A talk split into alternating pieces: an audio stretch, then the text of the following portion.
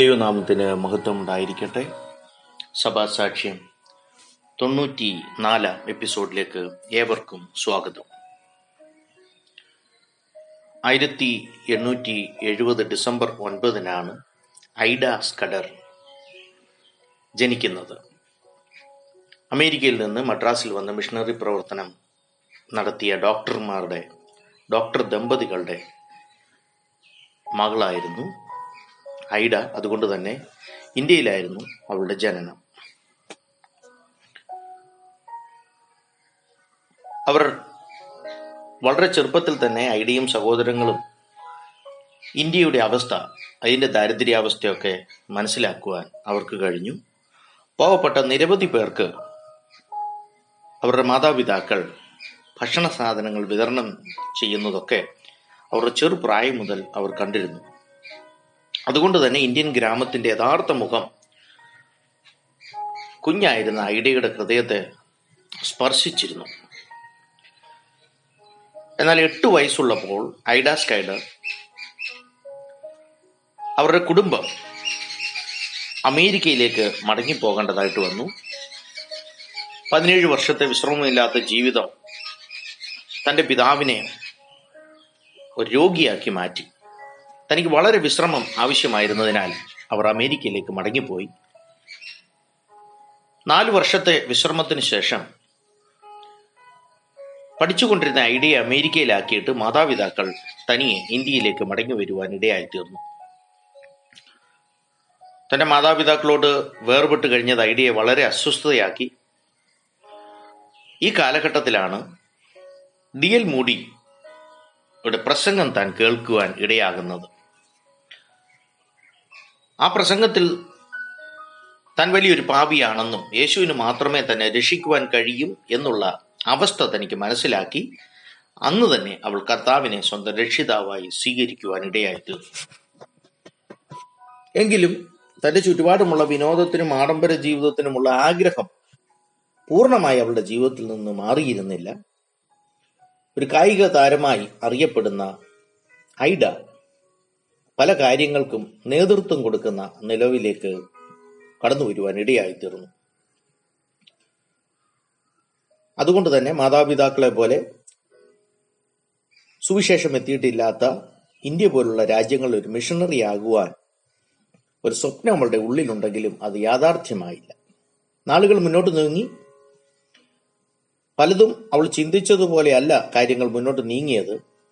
തനിക്കൊരു ടെലഗ്രാം ലഭിക്കാൻ ഇടയായി തീർന്നു തന്റെ മാതാവ് കഠിനമായ രോഗിയാണെന്നും ഈ സമയത്ത് ഹൈഡാസ് സ്കഡറിന്റെ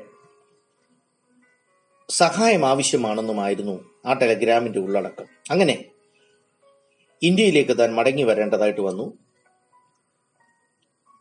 തമിഴ്നാട്ടിലെ ദിണ്ടിവനം എന്ന സ്ഥലത്തായിരുന്നു ആ സമയത്ത് മാതാപിതാക്കൾ താമസിച്ചിരുന്നത്.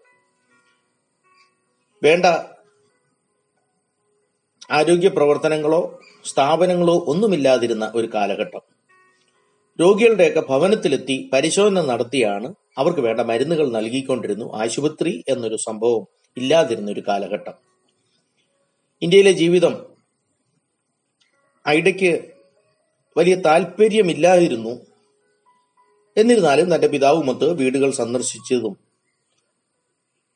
ആ നാടും നാട്ടുകാരെയൊക്കെ പരിചയപ്പെടുവാൻ അതൊരു കാരണമായി തീർന്നു. എന്നാൽ ഐഡിയയുടെ ജീവിതത്തെ മാറ്റിമറിച്ചത് അക്കാലങ്ങളിൽ ഇന്ത്യയിൽ നടന്ന ഒരു രാത്രിയിലെ സംഭവമാണ്. ഒരു കുലീനനായ ഒരു ഭാരതീയൻ കടന്നു വന്ന് തന്റെ ഭാര്യയ്ക്ക് പ്രസവവേദന അനുഭവപ്പെട്ടു തുടങ്ങിയിരിക്കുന്നു. കടന്നു വന്ന് സഹായിക്കണം എന്ന് ബ്രാഹ്മണനായ ആ വ്യക്തി ഐഡയ്ക്ക് ഐഡിയോട് സഹായം അഭ്യർത്ഥിപ്പാൻ ഇടയായി തീർന്നു എന്നാൽ തനിക്ക് അതിന് യാതൊരു വിധമായ പരിശീലനവുമില്ല. തന്റെ പിതാവാണെങ്കിൽ ഒരു മെഡിക്കൽ ഡോക്ടറാണെന്ന് പറയുവാൻ ഇടയായി തീർന്നു എന്നാൽ ഒരു പുരുഷന്റെ സഹായം ആവശ്യമില്ല എന്ന ആ ഉന്നത ജാതിയിൽ പിറന്ന ആ മനുഷ്യൻ പറഞ്ഞ് ആ സഹായം നിരസിച്ച് അദ്ദേഹം മടങ്ങിപ്പോയി.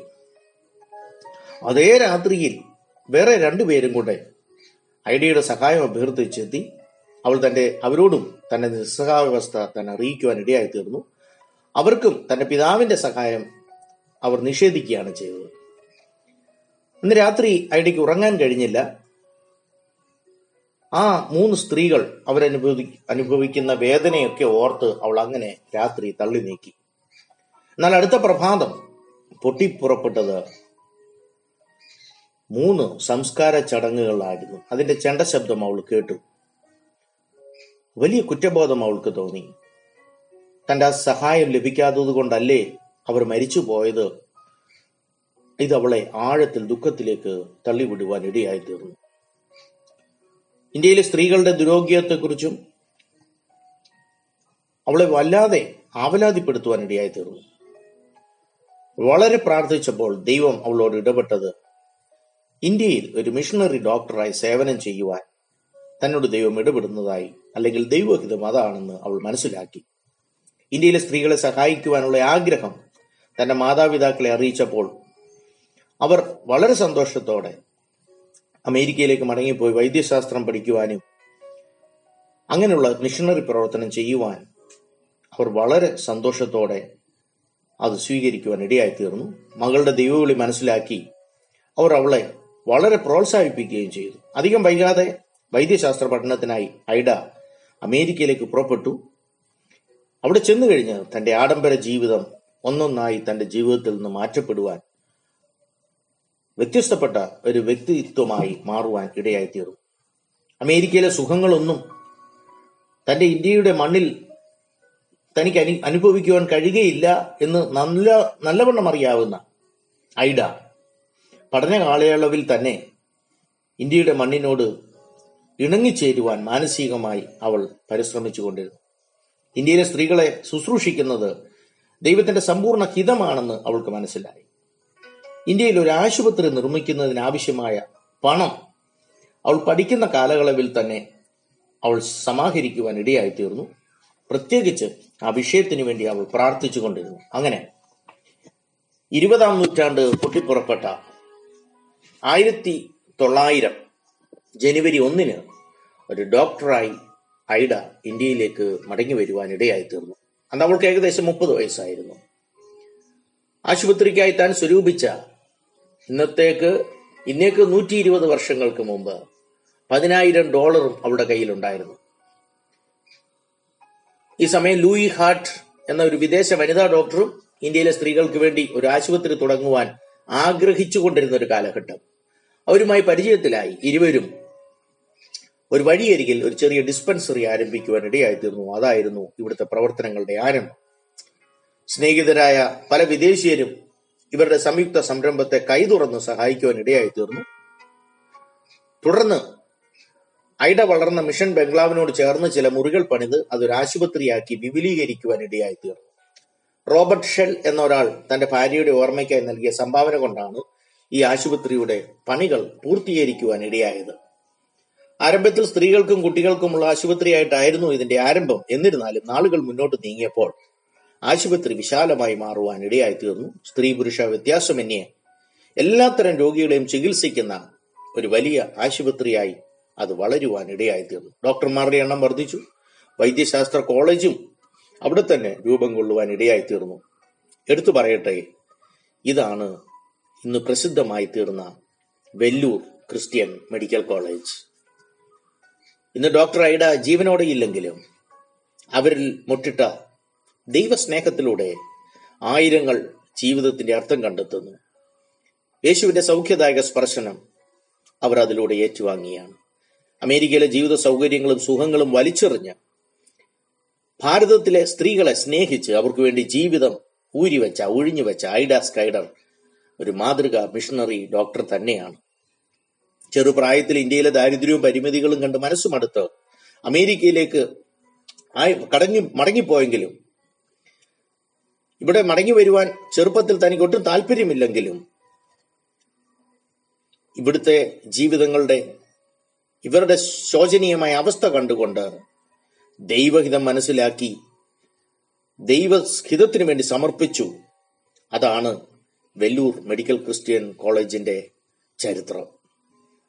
ഇന്ന് അതൊരു വലിയ ബൃഹത് സ്ഥാപനമായി മാറിയിരിക്കുന്നു. അനേക ആയിരങ്ങൾക്ക് വിദഗ് വിദഗ്ധ ചികിത്സയിലൂടെ ആയുസ്സും ആരോഗ്യവും ലഭ്യമാകുമ്പോൾ ഒന്ന് മനസ്സിലാക്കണം. ഒരു കൊച്ചു പെൺകുട്ടി അവളുടെ ദർശനം അവൾ ദൈവ നടത്തിപ്പിനായി അവളെ തന്നെ സമർപ്പിച്ചു. എന്നെ കേൾക്കുന്ന മാന്യ ശ്രോതാക്കളെ നമ്മുടെ ഒരു സമർപ്പണം നാളെ ഒരു പ്രസ്ഥാനമായി മാറിയേക്കാം. അനേകർക്ക് ഒരു അനുഗ്രഹമായി മാറിയേക്കാം.